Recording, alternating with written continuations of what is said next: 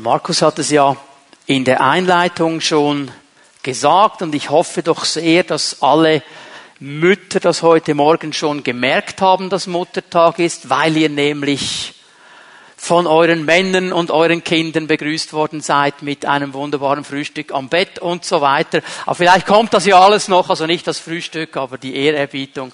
Und wir sind uns so daran gewöhnt an den Muttertag, das ist so etwas Normales für uns. Ich habe ein bisschen Geschichtsforschung betrieben. Der Muttertag ist eigentlich gar noch nicht so alt. Man geht davon aus, dass er vor etwa 101 Jahr grundsätzlich entstanden ist in Amerika. 1914 war eine Frau, die das sehr stark auf ihrem Herzen hatte, einen Tag vor allem mal zuerst für ihre Mutter und dann auch für andere Mütter einfach einzuführen. Das war in einer Methodistengemeinde, also in christlichen Kreisen. Und dieser Gedanke wurde sehr schnell aufgenommen. 1917 vor allem auch auf Bestreben der Heilsarmee wurde dann in der Schweiz Schweiz angefangen, über einen Muttertag zu reden. Und in den 1920er Jahren, also des vorigen Jahrhunderts, wurde es dann irgendwann auch in der Schweiz zu einem nationalen Feiertag. Dann sind dann all die Konditoreien und Bäckereien und Floristen noch aufgesprungen und heute ist es ja eine Riesensache und ein Riesengeschäft. Aber, und das ist der wichtige Punkt, ähm, den ich hier machen möchte, Muttertag ist nicht ein christliches Fest in dem Sinne, dass wir es in der Bibel finden würden. Die Bibel gibt uns keinen Auftrag, einen Muttertag zu feiern, aber der Inhalt des Festes ist absolut biblisch und absolut christlich und darum ist es gut, heute daran zu denken und das wollen wir auch tun. Wir wollen heute Morgen die Mütter, die Frauen in unserer Mitte ehren und uns auch bedanken für das, was sie tun in den Ehen, in den Familien, in der Gesellschaft, so viele Dinge. Das soll heute mal wirklich der Tag sein, wo wir sie feiern und ehren und ihnen diese Ehre entgegenbringen. Es gibt ein jüdisches Sprichwort und das geht folgendermaßen, Gott konnte nicht überall sein, darum hat er Mütter geschaffen. Okay? Wir wissen natürlich, theologisch stimmt das so nicht. Also alle die, die die Predigten gehört haben über die Gotteslehre, die wissen ja, Gott ist überall und gegenwärtig. Aber so der Grundgedanke, die, die wichtige Wahrheit da drin, schon diese Komponente, die ihr auch in Gott finden, der Mutter, die den Menschen nachgeht und pflegt und hegt und so. Und das brauchen wir. Und es ist in unserer Gesellschaft gar nicht einfach, Mutter zu sein. Diese Aufgabe der Mutterschaft zu erfüllen in unserer Gesellschaft ist nicht einfach. Das wird sehr, sehr heftig diskutiert. In den Medien, in den Zeitungen, überall spricht man darüber. Ich möchte hier ein paar Punkte einfach mal hervornehmen. Das Familienbild ist in einem völligen Wandel. Da wird alles gewandelt. Man weiß heute manchmal gar nicht mehr genau, ja, was ist jetzt eigentlich Familie und was nicht. Und dann kommt das noch dazu und das muss auch Familie sein. Und man spricht dann so ein bisschen mit einem komischen Nebenton über das traditionelle Familienbild. Und dann meint man das christliche Familienbild und meint eigentlich damit auch, das ist ja veraltet und völlig von vorgestern und nicht mehr aktuell. Es ist absolut noch aktuell, weil es das biblische Familienbild ist. Und in diesen Spannungen sind wir drin. Frauen Frauen, die in unserer Gesellschaft sich entscheiden, die Berufung der Mutterschaft vollzeitlich zu leben, das meine ich damit, wir sind ja alle berufen. Jede Frau ist eigentlich berufen, Mutter zu sein. Aber es gibt Mütter, die sagen, das mache ich vollzeitlich, ich mache nebenbei nichts anderes. Es ist genauso, wie wir alle berufen sind, Diener Gottes zu sein und einige davon, die machen das vollzeitlich. Okay? Aber wenn das eine Mutter heute macht, vollzeitlich ihre Berufung zu leben, dann wird sie oft so ein bisschen komisch angesehen und hört dann so gewisse Sprüche wie ja, und nebenbei arbeitest du nichts. Das können ja nur Männer stellen, solche Fragen. Oder, oder, oder die sagen, ja, also, hey, hallo, Wieso, wieso, wieso ist dein Mann nicht auch einen Teil zu Hause? Jobsharing. Der soll sich auch ein Du hast ja schließlich auch einen Job und jetzt bitteschön. Oder dann so ein ganz schöner. Jetzt hast du so eine Ausbildung gemacht und so ein großes Studium und jetzt wirfst du alles vor die Hunde. Hallo? Solche Sprüche hören in unserer Gesellschaft Mütter, die sich entscheiden, vollzeitlich Mütter zu sein. Und wisst ihr, über diese Fragen will ich heute gar nicht groß austauschen, sonst müssen wir hier ein Werte- und Ethikseminar machen. Was ich aber sagen möchte, ist Folgendes. Vom Wort Gottes her ist es gar nicht einfach, das so klar einzuordnen. Wir sind ja tendenziell entweder oder, oder? Ja, das ist richtig und alles andere ist falsch. Aber weißt du, in diesen Fragen gibt die Bibel kein entweder oder. Sie gibt ein sowohl als auch. Weil die Entscheidungen in diesen Fragen oft zu tun haben mit Persönlichkeiten, mit persönlichen Situationen und persönlichen Lebensumständen. Da müssen wir aufpassen, nicht das Gefühl zu haben, wir können hier dann groß sagen, was Sache ist. Ich gebe euch hier mal eine Aussage von Paulus, der bringt das so wunderbar auf den Punkt in Römer 14, Vers 5. Wichtig ist, dass jeder mit voller Überzeugung zu dem stehen kann, was er für richtig hält. Die alten Übersetzungen sagen, jeder sei seiner Meinung gewiss. Also wo auch immer du dich entscheidest, in welche Richtung zu gehen, dann entscheide dich aber richtig dazustehen und das richtig zu machen. Das wäre das biblische Prinzip. Was ich heute Morgen aber tun möchte, ich möchte drei Dinge betonen, die jede Frau wissen muss oder wissen darf. Du kannst jetzt entscheiden, wie du es für dich aufschreiben willst. Und bevor ich starte, möchte ich hier sagen, ich bin nicht der Frauenversteher. Ich bin auch nicht der absolute Frauenflüsterer. Also ich rede nicht als Experte jetzt hier, der alles weiß und alles kann. Aber was ich gelernt habe und immer mehr lerne, ist auf das Flüstern Gottes zu hören.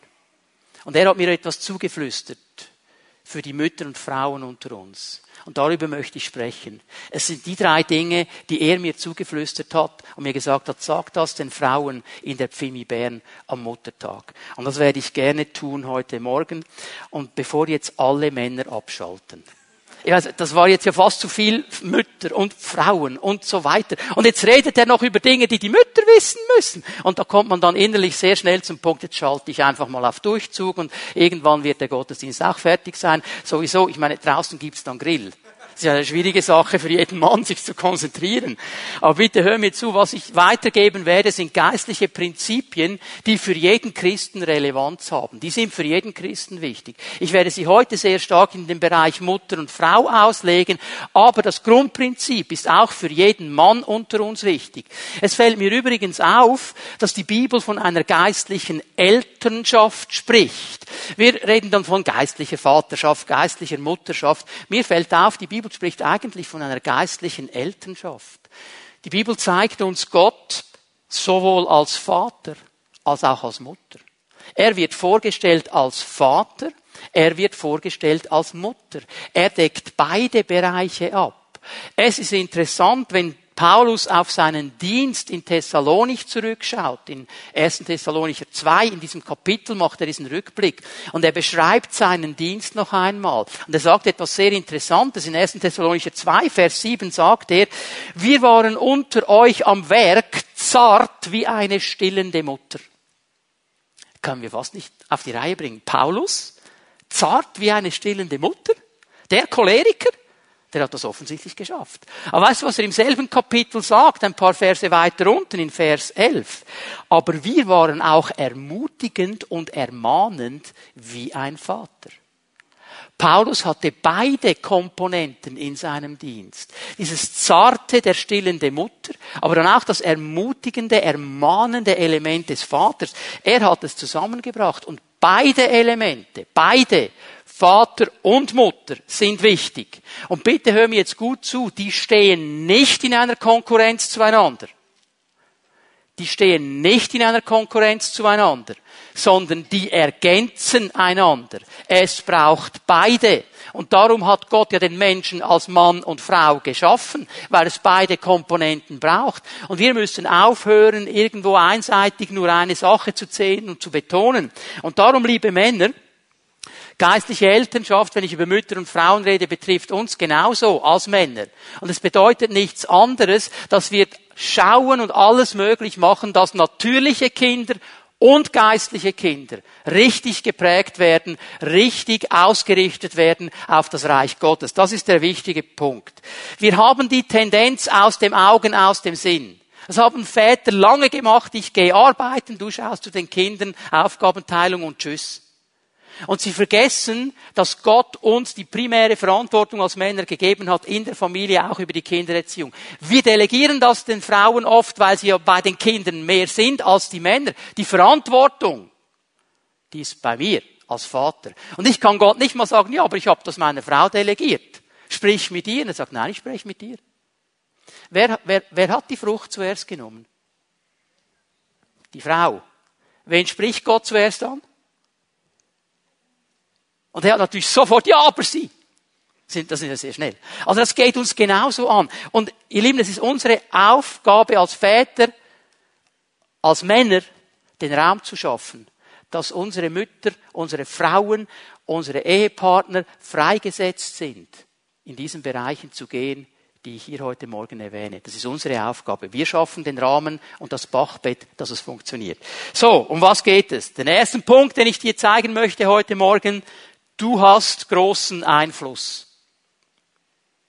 Du hast großen Einfluss. Was ist damit gemeint? Ich habe es erwähnt schon in der Einleitung, viele Mütter, viele Frauen, die sich Arbeiten in der Familie konzentrieren, die werden eben konfrontiert mit diesen komischen Sprüchen, mit diesen komischen Ideen. Die hören immer wieder so, ah, ah, ah, ah, du arbeitest nicht. Ja, und was machst du, wenn die Kinder in der Schule sind? Beine hochlagen und Teepause oder was? Und wenn sie schlafen. Ich bin dann so erinnert an einen alten Schlager, Jahrgang 1977, vielleicht kennen den noch einige unter uns. Das bisschen Haushalt ist doch nicht so schlimm, sagt mein Mann. Natürlich sagt's der Mann, oder? Okay. Und, und, und, ja, und dann, was macht Und das führt dazu, dass viele Mütter das Gefühl haben, wir sind irgendwo wie auf dem Abstellgeleise. Wir sind auf die Seite gestellt, das wird gar nicht ernst genommen, was wir machen. Das ist gar nicht so viel wert. Also wenn ich irgendwo Geld verdienen würde, okay, aber jetzt bin ich zu Hause, kümmere mich um die Kinder und um meinen Mann, um die Familie, das wird gar nicht ernst genommen. Und gerade euch möchte ich heute Morgen sagen, du hast großen Einfluss. Denn du bist umgeben von einem ganz gewaltigen Erntefeld. Von einem Erntefeld, das wir oft einfach nicht beachten und anschauen. weißt du, was dieses Erntefeld sind? Deine Kinder. Die Beziehungen, in die Gott dich gestellt hat, auch in deinem Wohnblock, wo du bist, in deiner Umgebung, wo du bist. Mir wurde so bewusst diese Woche, dass Gott keine Enkelkinder hat. Was meine ich damit? Unsere Kinder sind nicht automatisch im Reich Gottes drin, weil wir eine Entscheidung für Gott getroffen haben. Gott hat keine Enkelkinder. Sie sind nur dann im Reich Gottes drin, wenn sie selber eine Entscheidung treffen für Jesus Christus. Und hier ist mein Einflussbereich. Hier kann ich prägend eingreifen. Hier kann ich etwas dazu tun, dass die Kinder diese Entscheidung treffen und mit dem Herrn vorwärts gehen. Ich habe einen großen Einflussbereich. Wie sehen wir unsere Kinder? Sehen wir sie einfach aus, oh, jetzt stören sie wieder und du willst kochen und drei hängen an deinen Beinen und du kannst gar nicht richtig und mühsam und, und dann hast du aufgeräumt, oder? Und dieses wunderbar schön neue Sofa, das du bekommen hast, weiß natürlich, Leder, das ist das Blödste, was du machen kannst mit kleinen Kindern, Randbemerkung. Und der Kleine hat die Neocolor gefunden. Okay. Und die sollen Potenzial sein. Ja, die sind Potenzial. John Wesley wurde wesentlich das, was er war, weil er eine Mutter hatte, die ihn geprägt hatte. Und wir haben hier eine große Aufgabe. Und der Kleine, der ein schönes weißes Sofa mit Neocolor verziert hat, ist vielleicht der nächste Reinhard Bonke. Wer weiß es? Wir können prägen hier. Das ist unsere Aufgabe. Und ich gebe euch hier mal eine Bibelstelle aus dem Alten Testament. 5. Mose, Kapitel 6. Und wir lesen von Vers 4 an. 5. Mose 6 ab Vers 4. Höre Israel, der Herr unser Gott ist der einzige Herr, und du sollst den Herrn, deinen Gott, lieben von ganzem Herzen, von ganzer Seele und mit deiner ganzen Kraft. Und diese Worte, die ich dir heute gebiete, die sollen in deinem Herzen bleiben. Vers 4 und 5 ist das sogenannte Shema Israel. Höre Israel, das sind die ersten Worte im Hebräischen. Höre Israel. Und jetzt werden zwei Punkte hier betont und diese beiden Punkte sollen in unseren Herzen sein. Es gibt nur einen Gott und er ist der Einzige. Und diesen Gott sollen wir lieben von ganzem Herzen, mit allem, was wir können, von ganzer Kraft. Das soll in unseren Herzen bleiben. Und dann fängt Mose darüber an zu sprechen, wie wir jetzt Einfluss ausüben. Denn diese Worte sollen nicht nur in unseren Herzen bleiben. Schau mal, wie es weitergeht in Vers 7. Du sollst sie deinen Kindern einschärfen. Du sollst Einfluss nehmen im Leben deiner Kinder. Dieses Wort hier einschärfen im Hebräischen bedeutet einprägen, wiederholen. Mose und das ganze Wort Gottes betont immer wieder wiederholen, wiederholen, wiederholen, wiederholen, wiederholen. Die Kinder, die haben das nicht drin, wenn sie es einmal hören, genauso wie wir es nicht drin haben, wenn sie es einmal hören. Ein deutscher Kinderpsychologe und Kinderarzt hat herausgefunden, was für einen Wert es hat, zu wiederholen. Und wir leben in einer Gesellschaft, wo man das Gefühl hat, ich muss jeden Tag was Neues erfinden und ich muss mich selber neu erfinden. Präge das ein, wiederhole es, wiederhole es, dass das Kind versteht, es ist das absolut Normalste der Welt, den Herrn, den einzigen Gott zu lieben und zu ehren und ihm nachzufolgen. Das ist völlig normal. Alles andere ist abnormal. Das muss ein Kind verstehen. Und jetzt wird Mose ganz praktisch. Du sollst davon reden, wenn du in deinem Haus sitzt. Das heißt tagsüber, wenn du dran bist, an deiner Arbeit. Da hat vielleicht eines deiner Kleinen völlig durchgedreht, hat wirklich etwas gemacht, was man nicht machen sollte und ist dann ganz erstaunt, dass es trotzdem einen Dessert bekommt. Er sagt, Mami, ähm, jetzt war ich aber heute Morgen nicht lieb und jetzt gibst du mir trotzdem einen Dessert. Und was macht Mami? Sagt, weißt du, Gott ist auch gnädig mit uns. Er vergilt uns auch nicht nach dem, was wir gemacht haben, sonst hätten wir alle keine Chancen. Und ich fange an einzuprägen. Und ich fange an einzuprägen. Und dann geht es weiter. Er sagt, und wenn du auf dem Weg gehst, wenn du Besorgungen machst, wenn du das Kind mitnimmst, aus dem Haus gehst, und dann bist du da in diesem großen Laden und das Kind sieht den Mann, der die Milchtüten auffüllt und die Kinder sind ja so absolut ehrlich, sagen, Mami, kommt die Milch von ihm? Weil er füllt sie auf. Ich meine, das Kind will. Und du sagst, nein, jetzt hör mal gut zu. Der Mann ist hier angestellt und diese Milch, die wird in diesen Tüten angeliefert, in einem großen Kamion. Der Mann nimmt sie und tut sie ins Gestell. Aber der Kamion, der diese Milchtüten anliefert, der holt sie in einer Fabrik, wo diese Milch in Tüten abgefüllt wird. Und die Fabrik, die bekommt die Milch vom Bauern, der sie von der Kuh holt. Die Milch kommt von der Kuh. Und wer hat die Kuh gemacht? Und dann hat er schon etwas gelernt. Gott hat's gemacht. Und dann bist du auf dem Heimweg mit ihnen und okay, bitteschön, ich weiß, wir sind ja immer dran, wir haben immer eine Agenda. Die Kinder sind manchmal langsam, weil die sehen alles. Die sehen das, was wir schon lange nicht mehr gesehen haben. Und es ist ja schön, wir gehen am schönsten vorbei. Und die sehen, oh, Schnackli, Schnackli. Dann sagst du, wunderbar, Schnackli, wer hat's gemacht? Wer hat's gemacht? Und du fängst an zu prägen, zu prägen, zu prägen. Mose geht weiter, sagt nicht nur während deiner Tagesarbeit, nicht nur wenn du Besorgungen machst, wenn du unterwegs bist, auch wenn du dich niederlegst am Abend. Bitte, Eltern, sprech beide an. Eine der wichtigsten Momente ist der Abend. Wisst ihr, was ich immer wieder gemacht habe? Nicht jeden Abend, aber immer wieder bin ich hingegangen zu unserem Ältesten, habe ihn angeschaut und habe gesagt, Josua, wenn alle Josuas der ganzen Welt in einer Reihe stehen würden, ich hätte dich ausgesucht. Anja, wenn alle Anjas der ganzen Welt in einer Reihe stehen würden, ich hätte dich ausgesucht. Stefanie, wenn alle Stefanis der ganzen Welt in einer Reihe stehen würden, ich hätte dich ausgesucht. Und ich habe ihnen gesagt, ihr seid absolut gewollt und ihr seid willkommen, ihr seid angenommen, ihr seid geliebt. Genau das, was Gott mit uns macht. Das ist praktische Theologie. Und am Morgen, wenn sie aufstehen, wenn wir uns erheben, sagt das Kind vielleicht, oh, schau mal, es ist schön, die Sonne scheint und die Vöglein zwitschern. Und wer hat alles gemacht? Dies ist der Tag, den der Herr gemacht. Okay, prägen wir. Wir haben einen ganz, ganz großen Einfluss. Und weißt du, dieses Wort wurde vor tausenden von Jahren geschrieben, aber, aber es ist top aktuell.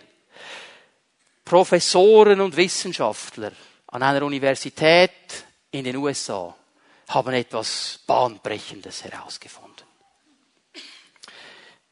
Ich zitiere diesen Schluss der Studie.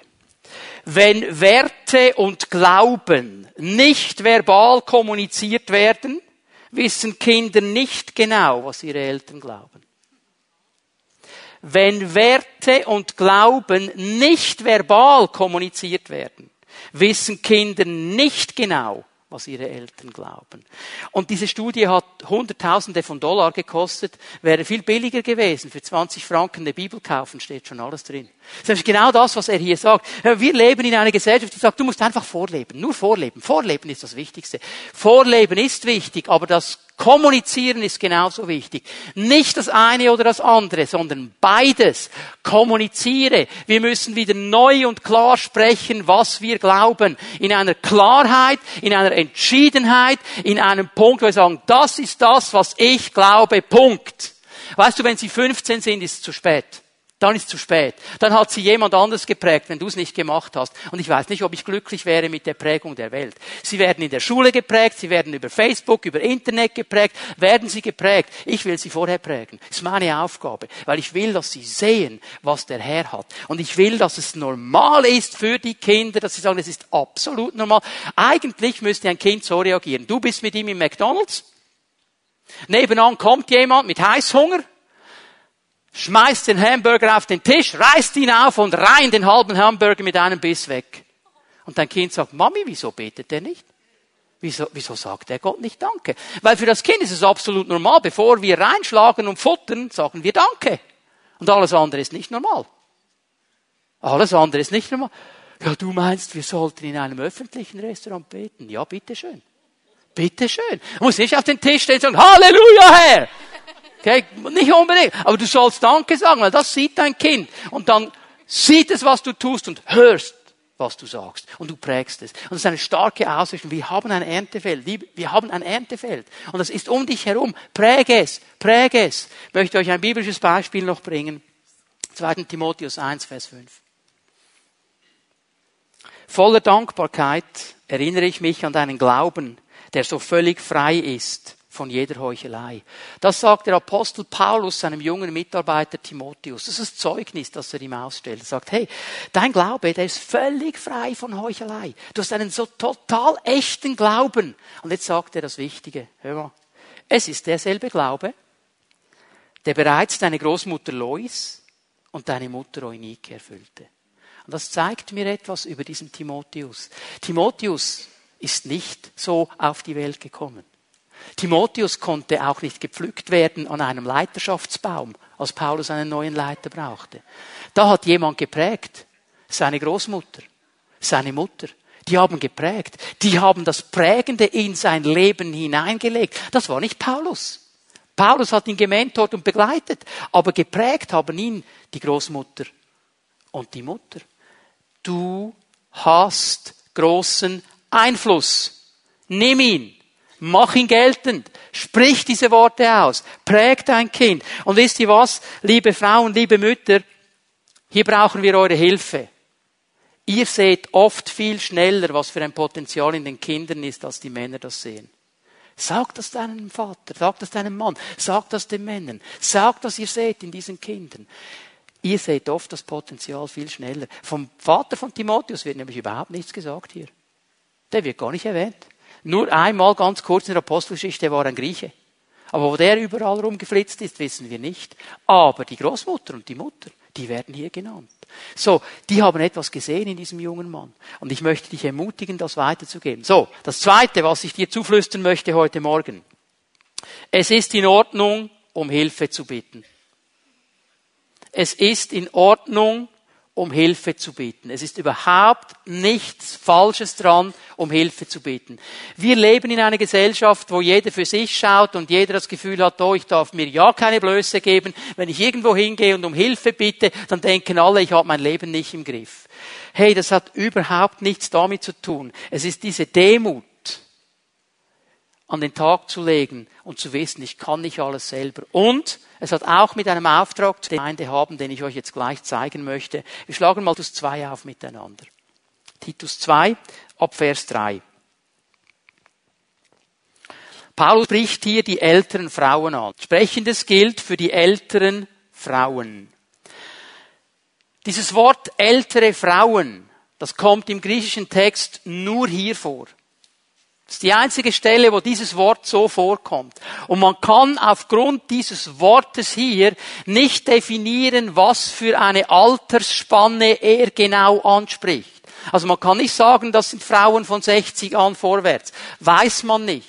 Es sind einfach ältere Frauen. Vom Gesamtzusammenhang her sind es Frauen, die Erziehung hinter sich gebracht haben, die Familienleben kennen, die eine gewisse Lebenserfahrung haben und heute nicht mehr in der Situation sind wie die jungen Damen, die dann gleich unten beschrieben werden.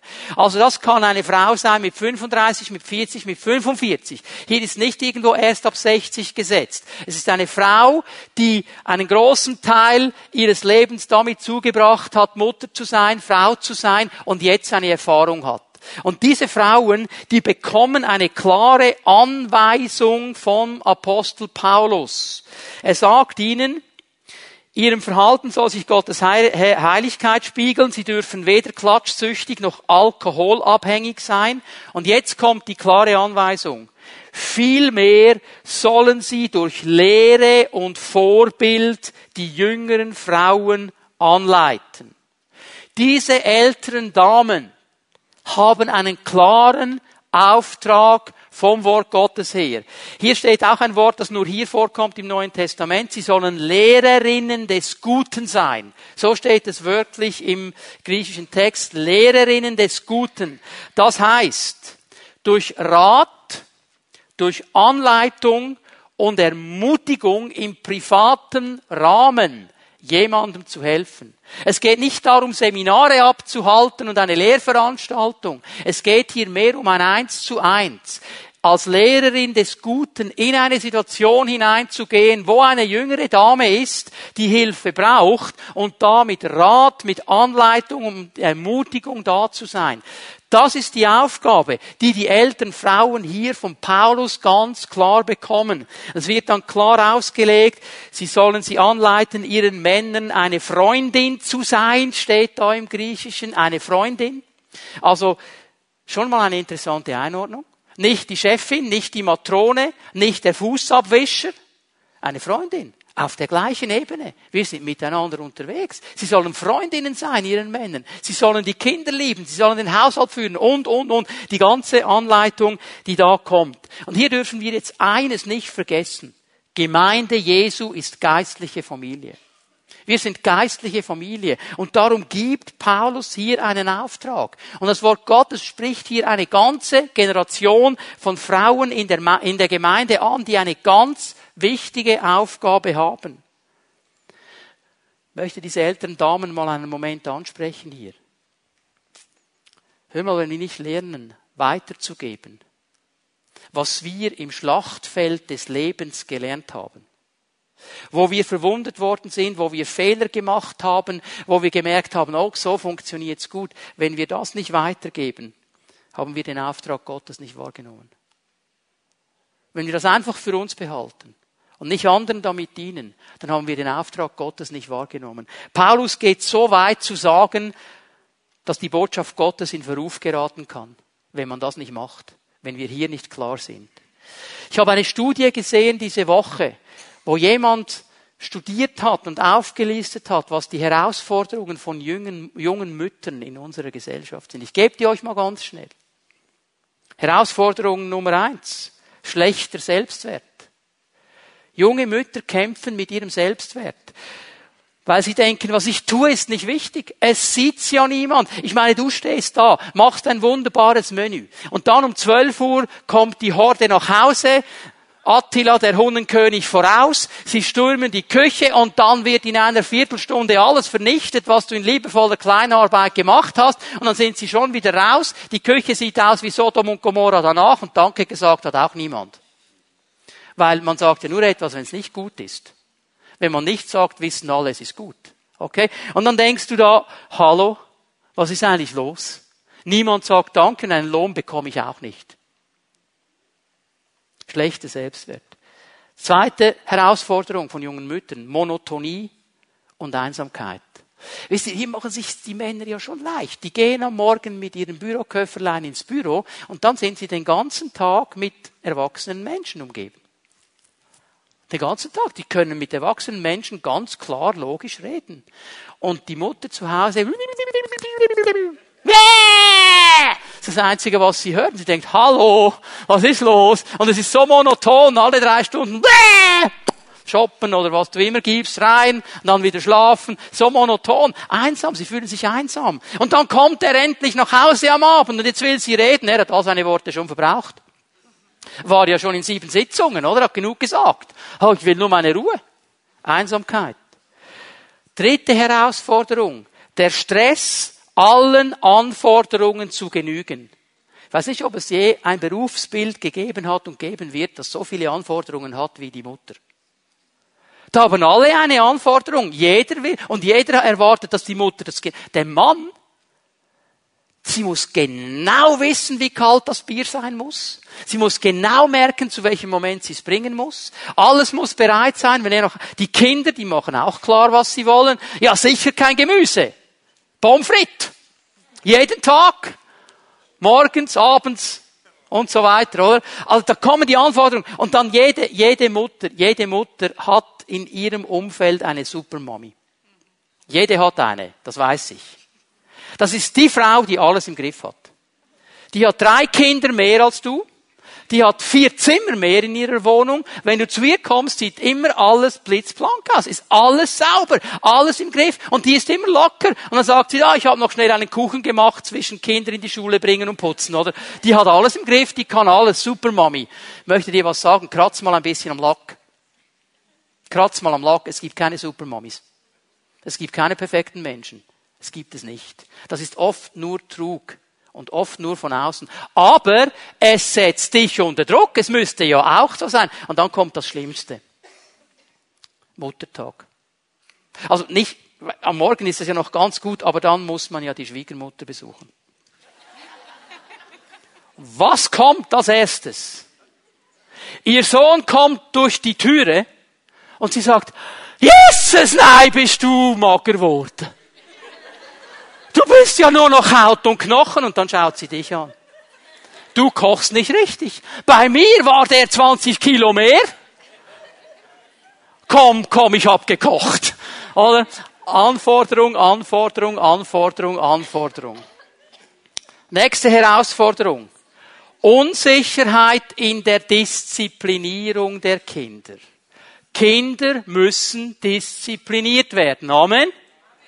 Aber unsere Gesellschaft sagt, ja, ja, ja, ja, sicher nicht. Die lernen das alles selber. Und das ist ganz schwierig, weil man eine Unsicherheit hat. Was sollen wir jetzt genau machen? Und dann, wenn du mehr als eines hast, wird es noch schwieriger. Und dann wirst du nämlich merken, ich kann nicht jedes Kind gleich disziplinieren. Da muss der Herr mir helfen. Unsicherheit in der Erziehung, das ist etwas ganz anderes. Disziplinierung, Erziehung ist nicht dasselbe. Erziehen müssen wir immer. Disziplinieren hoffentlich nicht, aber es gibt Momente. Und hier ist eine riesen Unsicherheit. Du kannst in eine Buchhandlung gehen, du findest tausend Bücher über Kindererziehung und alle sagen etwas anderes. Und weißt du, was ich dann manchmal Bibeli bekomme? Dann schaue ich so ein Buch an, eine Frau Professorin hat das geschrieben, tönt absolut gut, aber sie selber ist gar nicht verheiratet und hat Kinder. Aber sie weiß genau, wie es geht. Und das Zeugs funktioniert nicht. Hör mal, wir brauchen nicht Erziehungsratgeber, wir brauchen Erfahrung. Wir brauchen jemand, der Erfahrung hat. Siebte Herausforderung. Ein heimeliges Zuhause schaffen. Das möchten alle Mütter, das möchten alle Frauen. Dass es allen wohl ist, ist eine Riesenspannung. Weil für die Männer heißt das, mittendrin muss der riesen Flatscreen sein, damit ich Sport schauen kann. Und die Kinder haben eine ganz andere, ihr wisst, von was ich spreche. Und das achte, die achte Herausforderung, ich habe kein Vorbild. Ich habe kein Vorbild. Ich habe niemand, der kommt, vormacht und ermutigt. Niemand. Das sind diese Herausforderungen. Und bitte hört mir gut zu hier. Paulus gibt hier keinen guten Tipp in dieser Stelle in Titus 2. Er gibt eine klare Anweisung. Mütter, deren Kinder erwachsen sind, Mütter, die in einer Situation sind, wo sie etwas weitergeben können, bekommen den Auftrag, aktiv zu werden. Sie bekommen den klaren Auftrag. Ich möchte diese älteren Damen in unserer Mitte ansprechen, als Gemeindeleiter. Ich möchte dir sagen, bitte gib weiter, was du weißt. Bitte gib das weiter. Bitte behalte das nicht einfach für dich. Gib es weiter. Ich möchte dich bitten, dass du weiter sagst, was du gelernt hast. Dass du darüber sprichst, wo etwas schief gelaufen ist. Und damit darüber sprichst, wo etwas gut gelaufen ist. Dass du andere teilhaben lässt. Ich möchte dich bitten, geh zu einer jungen Mutter, geh zu einer jungen Frau und bitte Hilfe an. Bitte ihr das an. Ich sage nicht aufdrängen, ich sage anbieten. Aber das ist der Auftrag Gottes an die älteren Damen. Bitte Nehmt das wahr. Und ich möchte die jüngeren Frauen bitten, lernt um Hilfe zu bitten. Lernt diese Hilfe zu holen. Ihr müsst das nicht alles selber machen. Es sind Leute da, die helfen werden. Das ist Auftrag, den wir haben als Gemeinde. Es ist eine große Not in unserer Gesellschaft. Wir haben immer mehr Menschen, die wachsen in einer absolut zerrüttelten Familiensituation auf. Die haben keine Familie mehr. Und dann bekehren sie sich irgendwann mit 18, 19, 20 und dann gründen sie selber eine Familie und wissen nicht, was sie machen müssen. Das Einzige, was sie gesehen haben, ist zerrüttelt. Die brauchen Hilfe. Ältere Schwestern, ihr habt einen wichtigen Auftrag. Es gibt im Reich Gottes keinen Ruhestand. Gibt es nicht. Es ist der Auftrag, den er uns gibt. Und wir möchten euch helfen. Nach dem Gottesdienst wird im Feuer ein Tisch stehen. An diesem Tisch wird eine nette Dame sitzen und diese nette Dame hat zwei verschiedene Blätter. Auf dem einen Blatt können sich die älteren Damen einschreiben, die Hilfe anbieten wollen. Und auf dem anderen Blatt können sich die jungen Ladies einschreiben, die gerne Hilfe annehmen werden. Und ich bete dafür und hoffe, dass wir 50 Adressen zusammenbringen. Und dann werden wir diese Adressen nehmen und werden anfangen zuzuteilen. Wo ist die ältere Dame, die Hilfe geben will? Und wo ist die jüngere Dame, die Hilfe nehmen will? Und dann werden wir dieses ganze Potenzial miteinander auffahren. Amen. Das ist die Aufgabe, die wir haben. Und wir müssen sie ernst nehmen. Weißt du, alles, was Barbara und ich, oder das meiste, was Barbara und ich gelernt haben, in der Erziehung, im Familienleben, haben wir nicht unbedingt als Ratgebern gelernt. Wir haben es gelernt von älteren Geschwistern, die uns vorausgegangen sind, die uns das gezeigt haben. Wir haben zum Beispiel gelernt, Kinder müssen Gehorsam lernen. Kinder müssen Gehorsam lernen. Darüber spricht man nicht mehr heute. Ich möchte dir mal eins sagen. Der Chef in deiner Familie ist nicht der Sechsjährige. Der sagt nicht, wo ihr in die Ferien hinfahrt. Der sagt nicht, welches Auto ihr kauft. Der sagt auch nicht, was ihr im Fernsehen schaut. Du bist der Chef. Vater und Mutter sind die Chefs. Hey, im Fall, der Schwanz wedelt nicht den Hund. Jetzt mussten einige ein bisschen nachdenken. Der Schwanz wedelt nicht den Hund. Der regiert nicht, du bist der Chef. Und das musst du aufnehmen. Und wir hatten ältere Geschwister, die gekommen sind und gesagt, du gibst hier Kommando. Und übrigens, du musst nicht gleich rennen, wenn er mal ein bisschen schreit. Lass den mal ein bisschen schreien. Ist noch nie jemand gestorben am Schreien. Die sind relativ robust, auch die Babys. Sind, lass den nur mal. Der bekommt auch kein Trauma, wenn er mal ein bisschen schreien muss. Die sind sehr robust. Also, meinst Gott hätte sonst Babys in die Hände von unerfahrenen Eltern gegeben, wenn die nicht robust wären? Die sind schon robust. Und hör mal, was die zu sagen haben. Fast kein Thema mehr heute. Wir haben gelernt, dass es richtig ist, dass Kinder anständig um etwas bitten. Die kommen nicht einfach und greifen zu. Sie bitten darum. Sie bitten darum. Meine Großmutter konnte das nie einordnen. Nie. Die hat mir immer gesagt, du musst nie fragen bei uns zu Hause, wo du früher mal gewohnt hast. Du darfst einfach alles nehmen. Habe ich nicht gemacht. Ich habe mir gesagt, darf ich das nehmen? Darf ich? Ja, aber du musst doch nicht fragen. Doch, ich wohne nicht mehr hier. Ich bin Gast. Und ich wollte, dass meine Kinder sehen, selbst ich frage, obwohl ich alles nehmen könnte. Sie müssen das lernen. Und, und, und. Ich könnte hier lange darüber sprechen. Ich habe äh, vor sieben Jahren eine Predigtserie hier gehalten in der Pfimi Bern. Zwölf Dinge, die Kinder lernen müssen, bevor sie dein Haus verlassen. Zwölf Dinge, die Kinder lernen müssen, bevor sie dein Haus verlassen. Wir wollen euch diese Predigtserie anbieten. Ihr könnt die heute bestellen im Pfimi-Shop zu einem absoluten Spezialpreis. Kostet normal 42 Franken. Ihr könnt sie heute bestellen für 15 Franken. Wenn dir das hilft, hol dir diese Predigtserie. Du wirst viel davon lernen. Ich muss den dritten Punkt noch machen, weil es gibt noch eine Überraschung am Schluss. Und die wollen wir ja nicht verpassen. Du hast großen Einfluss. Es ist in Ordnung, um Hilfe zu bitten. Und das dritte, was ich dir sagen möchte, achte auf dein Herz. Achte auf dein Herz. Liebe Mutter, liebe Frau, liebe Eltern, etwas vom Wichtigsten, was wir den Kindern mitgeben können, ist Leidenschaft für Gott. Ist etwas vom Wichtigsten. Dass wir diese Leidenschaft für Gott leben. Ich stelle eines fest, wenn ich mit Menschen spreche und mit Menschen unterwegs bin. Leidenschaftliche Nachfolger Jesu, wenn jemand kommt, der voller Leidenschaft mit Jesus unterwegs ist, der kommt entweder aus einem ungläubigen Hintergrund, das heißt, er hat ein Leben in Sünde gelebt bis zu einem Punkt, wo Jesus ihm begegnet ist und dann wurde er errettet und heute ist er mit Leidenschaft und Feuer dran, weil er ewig dankbar ist für das, was Jesus getan hat. Oder er kommt aus einer Familie, die leidenschaftlich Jesus nachgefolgt ist. Was ich nie finde, ist, dass lauwarme Christen leidenschaftliche Nachfolger produzieren.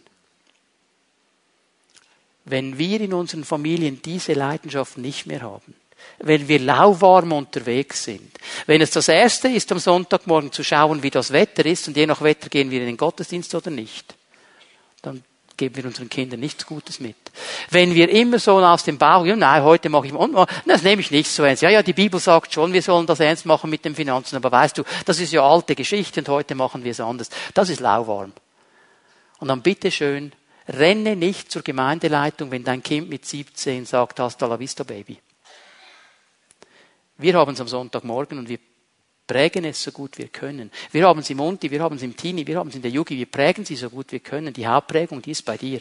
Und wenn du lauwarm bist, dann kannst du nicht erwarten, dass die anderen Feuer setzen. Weil dann setzen wir am Sonntag Feuer und du löscht durch die Woche alles wieder aus.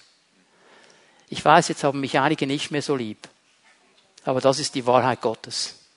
Das ist dein Auftrag. Und darum muss mein Herz im Tuning mit Gott sein. Darum muss mein Herz ausgerichtet sein auf den Herrn. Und darum muss ich darauf achten, dass dieses Herz bei ihm bleibt. Und dass dieses Herz aufgefüllt ist von ihm. Dass dieses Herz klar ist mit ihm. Und immer wieder das neue Feuer von ihm kommt. Sprüche 4, Vers 23.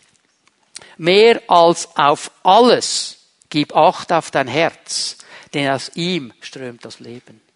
Gib Acht auf dein Herz. Aus ihm strömt das Leben. Halte fern von dir die Verkehrtheit des Mundes und meide die Falschheit der Lippen. Das biblische Prinzip ist ja klar. Wes des Herzen voll ist, geht der Mund über. Und was ich im Herzen habe, das wird rauskommen. Und wenn ich vertrete und verkehrte Dinge rede, dann ist mein Herz irgendwo verdreht und verkehrt. Und dann muss ich schauen, dass es wieder klar wird. Ich muss schauen, dass ich klar gehe. Vers 25. Geradeaus sollen deine Augen blicken und deine Wimpern sollen nach vorne gerichtet sein. Mein Herz muss bei diesem Herrn sein. Immer und immer wieder. Und es muss erfüllt sein von dieser Kraft Gottes, damit ich leidenschaftlich vorwärts gehe, damit ich hier meinen Weg klar mache. Und es gäbe noch so vieles zu sagen. Es gäbe noch so vieles zu sagen. Aber wir haben ja noch eine Überraschung vor uns. Ich möchte dich, liebe Schwester, ermutigen. Ich möchte dich ermutigen. Bleib dran. Bleib dran. Gib nicht auf. Du hast großen Einfluss. Du darfst um Hilfe bitten. Du kannst dein Herz bewahren und festhalten in ihm.